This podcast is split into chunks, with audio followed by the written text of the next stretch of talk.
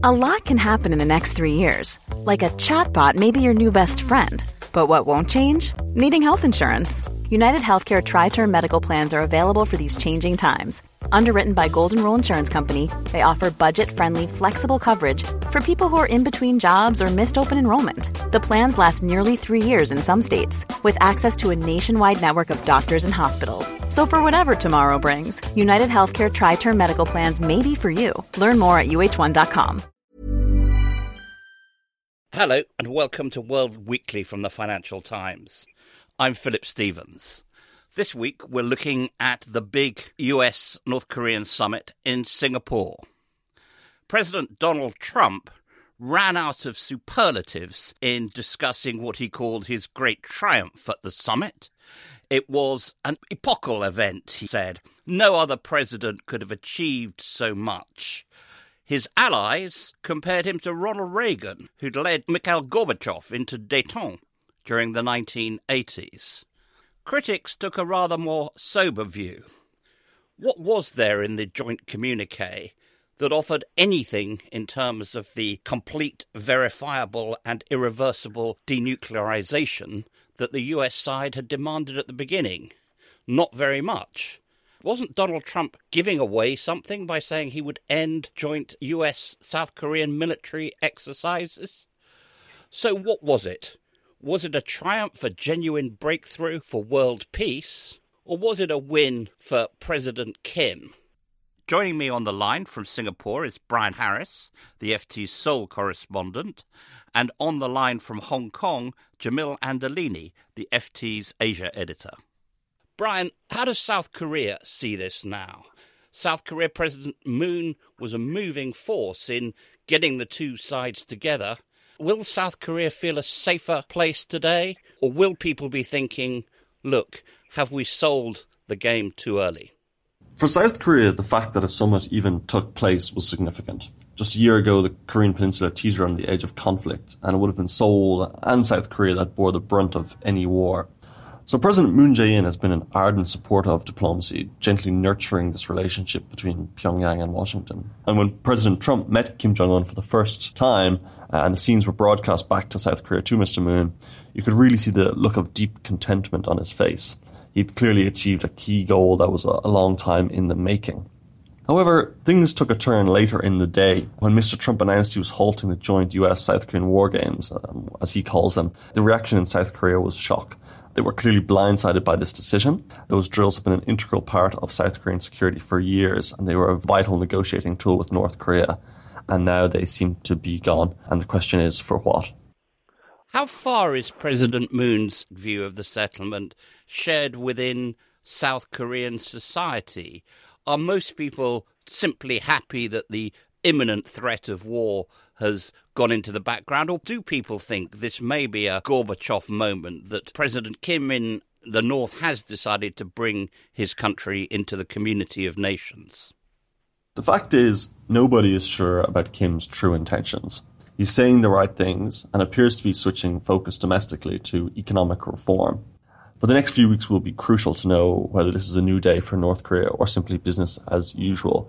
And we should be looking out for political changes in Pyongyang, a Politburo meeting, or even development in the state's propaganda to show that, yes, indeed, they are building a new relationship with the US.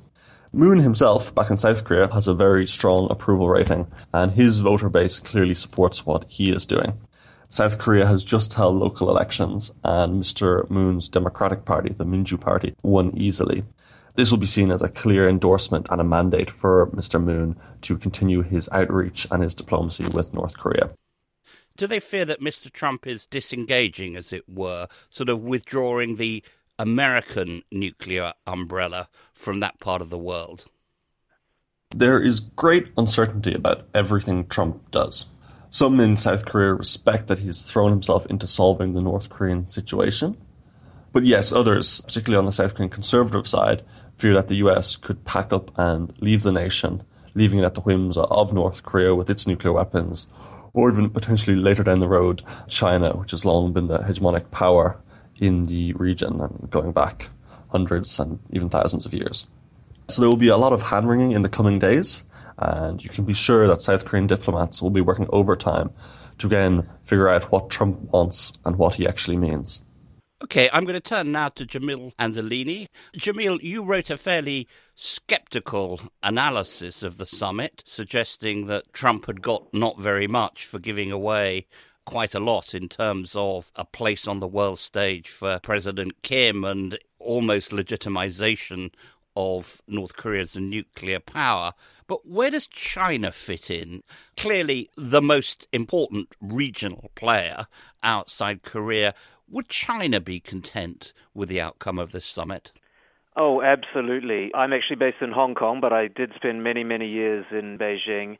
I've been calling around people today, both in China and Western diplomats in the region, and the unanimous opinion of everyone I've spoken to is this will be just beyond the wildest dreams of Xi Jinping and the Communist Party in Beijing. Because if you look at the substance of what Donald Trump effectively announced, it was what the Chinese have been recommending for a couple of years now, which is for the Americans to stop their military exercises in exchange for a freeze of North Korean missile and nuclear testing. So effectively, what Trump seems to have come round to is what the Chinese have been suggesting all along. But far more important from Beijing's perspective was Donald Trump's frankly astonishing assertion that he didn't think that America should have any troops on the Korean Peninsula and that he intended to, at some point in the future, remove them entirely. Now, that is a stated long term goal of the Chinese government, which believes it is encircled by U.S. troops, and that will have been just absolute music to the ears of the autocrats in Beijing. So, Beijing does see this as perhaps the beginning of a process where the United States withdraws from that part of the world and leaves China as the hegemonic or preponderant power in the region. Is China the absent winner from this summit? I think that's exactly how it will be perceived in Beijing. I think Chinese President Xi Jinping will be incredibly pleased about the outcome of this summit. First of all, North Korea didn't really commit to anything new apart from the repatriation of the remains of some US soldiers, which has happened in the past as well. So, rather symbolic rather than anything that North Korea really values in giving away to America. But most importantly, Donald Trump said that he was going to sign on to something that the Chinese have been suggesting for a couple of years already. The Chinese plan for several years now has been freeze for freeze a freezing of North Korean missile testing and nuclear uh, tests in exchange for a freeze of U.S. and South Korean joint military exercises, which is what Donald Trump announced yesterday. So the Chinese can and have said explicitly that they were the crucial element in the whole arrangement and that their plan that they'd originally suggested is the one now being followed by North Korea and the United States. And we also got a hint from Donald Trump of a bigger US withdrawal. He mentioned the expense of keeping, what is it, nearly 30,000 American troops in South Korea and talked about at some stage withdrawing them. Presumably, that's something that China and President Xi will be cheering very loudly. Yeah, that is exactly uh, what Beijing, their long term strategic goal is the removal of all U.S. troops on the Korean Peninsula and eventually the removal of U.S. troops also from Japan. So this would have been absolute music to the ears of the Chinese leadership they would have been incredibly pleased to hear that Donald Trump has no interest in keeping those troops long term on the Korean Peninsula. China feels encircled by the American presence in Asia, and it's made it very clear that its long term goal is for America to recede and for China to take its rightful place at the apex of the East Asian and Asian political structure. And presumably, this is why we've heard some warning notes from Tokyo. People in Japan feeling a little unnerved by first the suggestion of the end to the military exercises, and secondly, the idea that at some point American troops may be withdrawn because Japan's security rests entirely almost on its security treaty with the US. As does South Korea. So I think Bryan's point earlier about how South Korea was caught off guard by Donald Trump's announcement of ending the joint exercises, I think that is felt even more strongly in Tokyo. It appears that Donald Trump had not consulted the South Koreans, let alone the Japanese, when he offered to end these military exercises. That will be very worrisome in South Korea and it'll be even more concerning in Tokyo. So, is there a sense, and I've certainly heard it from some on the more nationalist side in Japan and indeed in Seoul when I was there a couple of months ago, that we may be moving to a world in which it's sort of everyone for themselves in that part of the region if America over time withdraws. And then you get some people raising the possibility well, should others seek nuclear weapons? Should Japan? Should South Korea, should Taiwan even seek the safety of a nuclear shield? Because what Kim has done is changed the balance by getting a nuclear weapon. Exactly, and what Trump has done is legitimize that nuclear weapon. Basically, what happened is less than a year ago, North Korea tested its first intercontinental ballistic missile. Within one year, it's got a meeting with the world's top superpower it's shown the path for every rogue nation in the world, the way to get the uh, attention and the you know adulation in this case of the American president is to develop the most fearsome weapons and the delivery mechanism with which you can hit the continental United States. So what Trump has done is he's basically said, we do negotiate with terrorists, and that's a terrible lesson, I think, for most countries around the world. Now, it's very well known in this region that Japan could almost overnight become a nuclear power. It would take a very short amount of time for it to restart its nuclear weapons program. Same with Taiwan, same with South Korea. So all three of those countries could very quickly develop nuclear weapons. Now, the next question is what happens if Singapore decides it needs one, Jakarta, you know, Indonesia, if the American nuclear umbrella was removed from the region, you could quite quickly see a nuclear arms race developing throughout this region. And that would be terrible and destabilizing and a sobering prospect.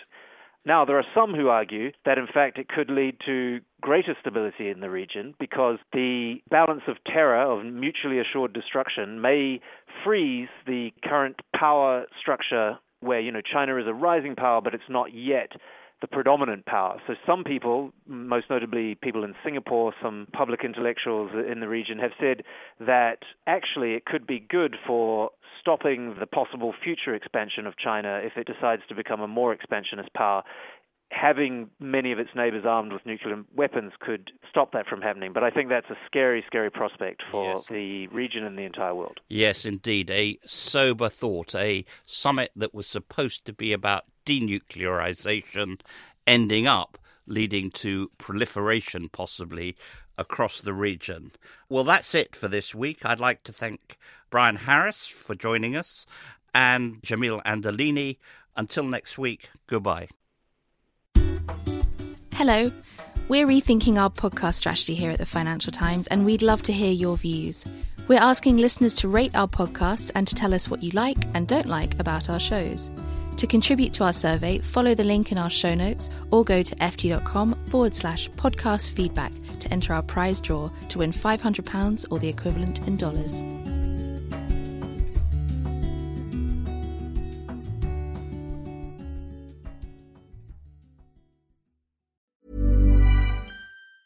The secret to visibly firmer, summer ready skin is here. Osea's number one best selling Undaria Algae Body Oil, clinically proven to instantly improve skin elasticity and transform dull, dry skin to silky, soft, and unbelievably glowing. Rich yet never greasy, Undaria Algae Body Oil is formulated with sustainably sourced seaweed to help replenish the skin's moisture barrier and seven nourishing active botanical oils for results you can see and feel all over. The best part? It's signature scent. A blend of freshly squeezed grapefruit, cypress, and mango mandarin transports you to sun-kissed summer days. This all-natural scent is unforgettable.